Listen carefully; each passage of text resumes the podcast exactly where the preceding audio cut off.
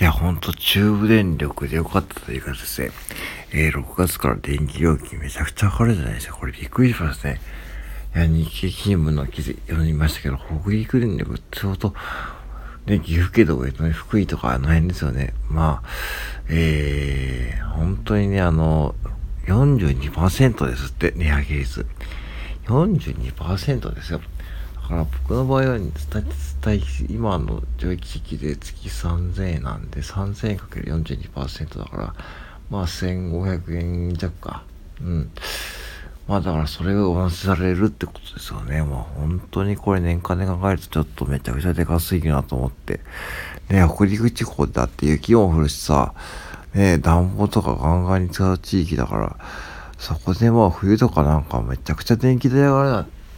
ことだよね。うん。これも原因は簡単でさ、原発動かせないからだよね。うん。だから、その、なんだろう、原発反対って言ってる人たちはさ、僕は別に原発は反対じゃなくて原発推進派です。だから、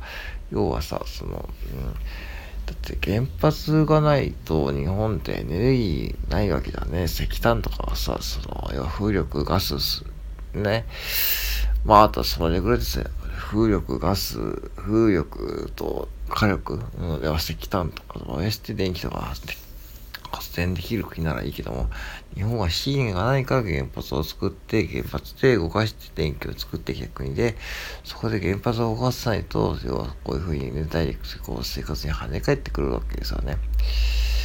ってことをね、もっと考えていくと、なんかこう、確かに原発はね、確かに福島のあのね、事故みたいに、ああいうふうな大きな地震が起きてしまうと、確かに爆発してね、えー、要は放射能が漏れて、ね、PM3.5 とかね、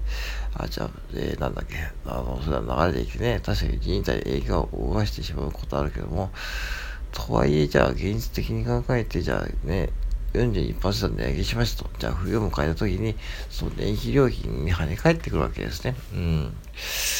それでもまあ生活できる方はいいと思うけどもね、これかなりすごく痛手だと思いますよ。うん。で、そういうことを踏まえてニュースとか見るときに、うん。その自分の生活に置き換えてみるともっとわかりやすいですよね。で確かに原発はいろんなこうリスクもあるし、何十年間にそれはね、えー、それはそういうふうに、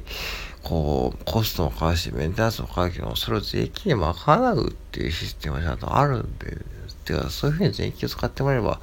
全然いいと思うのに、なんか逆にそういうところでなんかブレーキかけて、かけることで自分たちの生活に、えー、ね、その、なんだろうな、え、ね、ネックすると。で、これがね、仮にこう、中部電力とかね、全国的に多分広がると思います。僕はもうなんか、その要は各電力会社が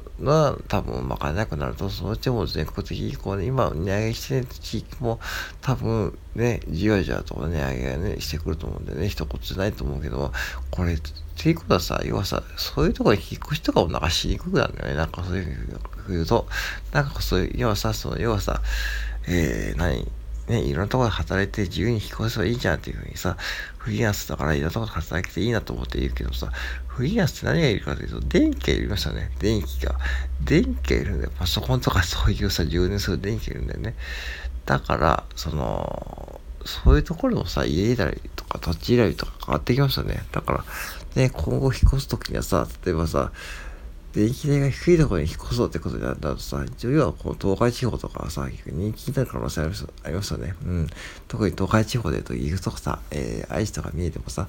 えー、山奥とかさ、まあ、山間部とか地域ありますよね。岐阜だと、どうだろうな、えー、川辺町とかさ、そういうところ、えー、要は、えー、美濃川と議論の間の川辺町とかだね、すごくいいところで、うん。で、あの、ボートの街って言われるところですね。そこは結構いいところで、まあまあまあ、車があればね、名古屋まで、まあ1時間半ぐらいかな。うん。で、まあ1時間半もかからないかな。うん、そういうところなんで、まあまあまあまあ住みやすい。でも、雪、冬、雪も冬しね。うん。まあでもね、まあまあなんとかなりますね。そういうところもあるんで、だから岐阜はこれから人気が出るかもしれないですね。そういうところ、そういうと。うん。まあ、三重もそうだし、愛知もそうだしね、そういうとこあるんでね。うん、だから、っていうふうに考えると、今後、だから人口の動きをさ、そういうふうにこう電気代を選んでね、地域に引っ越してくるって可能性が大きいから、その電気代が高い都道府県はどうなるかというと、要はね、人口流出が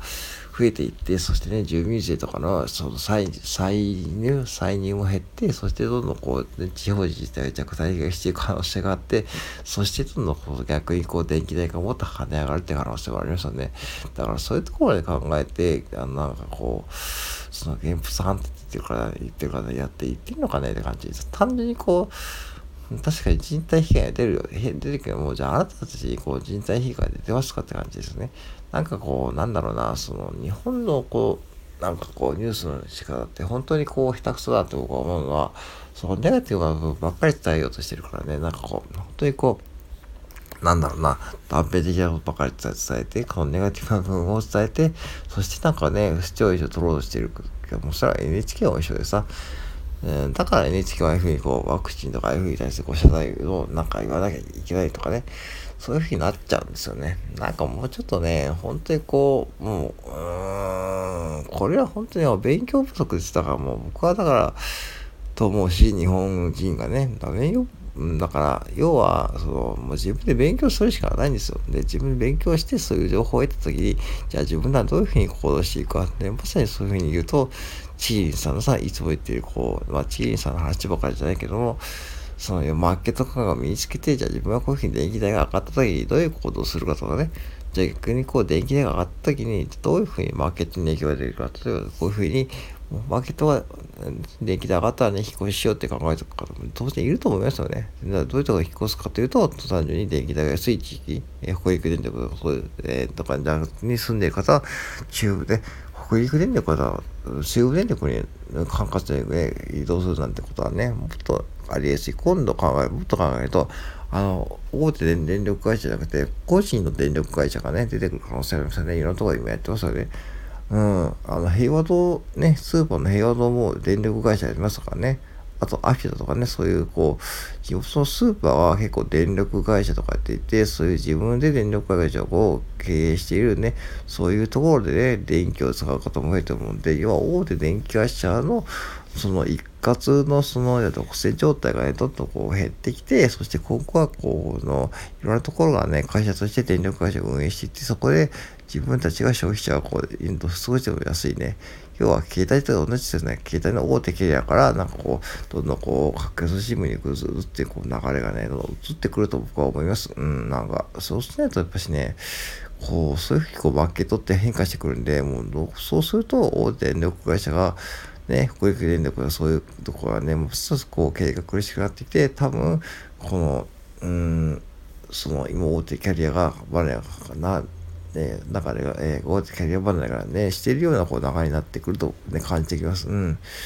ていうふうに多分未来に来ると思うよ。だから原発稼働してるだけでこんだけこう影響が出てくるんで、暗にこう原発を、え、じゃあどういうふうに安全に壊したかっていうところに議論をね、持っていくた方が、持っていった方が絶対ね、将来的に未来的にいいのに、てか、そうしないとさ、その NFT とかその言ってられなくなるよ、本当に。電気がないとみんなできないんだから。うん、電気があって、パソコン充電してパソコン電源って使うわけでしょ。ね。そう、だからその電気が値上がりするってことはね、だからね、その、みんなちょっとのんきすぎるよね、なんかこう、NFT 界の人って、うん、って思う、なんか、これちょっと、ちょっとね、ちょっと空口だけども、僕ね、たまにそれ思うんですよね、なんかこう、思って、その自分たちがパソコンとか使えてるのは電気が あるお金なんだけど、その実際電気とかそういう自分たちの健康とかね、結構ないがしろにしている人が結構多いと思っていて、なんか、それはね、僕インフルエンサーの影響は結構大きいと思うよ。うん、本当に。うん、だから、そこまで考えて、その生活をしていって、そしてなんかこう、じゃあこの電力がかかるからね、で実際自分自分が電気を使うそう、だからパソコンとかね、スマホがないとね、NFT も Web3 もクソひったくれもないんですよね。うん。そうなると、だんだんこうね、頭いい人はね、もっとお金持ってる人なのね、もうどんどんどんどん日本から移住していく可能性もあるしさ、そういうことまで考えて、あの、日々生活していって、そうした方が多分情報のキャッチアップも早くなると思うし、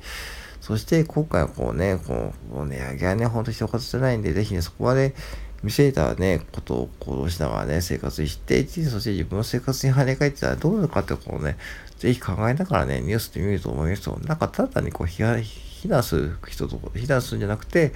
自分だったらどういうふうにね思うか自分だったらどういうふうな行動をしていくかってこう未来予測を立ってそしてじゃあ岐阜県に住んでる我々の地域はね多分これから人口が増えていく可能性があるのでそしたらもっと住民税とか安くなる可能性があるしなんかちょっとラッキーみたいな感じ思うかもしれないけどもそうじゃなくて多分そういう煽りもね受けてくると思うんでその要はえー、中部電力管轄だよね。喜ぶ多分ね、その多分将来的にはもうこれはもうね、まあ一言じゃないと思うんで、ぜひ自己防衛も含めて、なんかこう、じゃあこれからどういうふうに自分の生活をね、していこうかっていうことですね。うん、そう、だから、と思いました。うん、はい。なので、ぜひね、皆さんね、この電気料金値上げに対してはね、自分のこうね、まあ意見を言って、まあ今度の選挙ですね、対してこう僕は原発を多分あの再稼働させるっていうのそういうことをちゃんと進めていいよね、政党もね、入れた方がいいと思います。はい、以上です。以上です。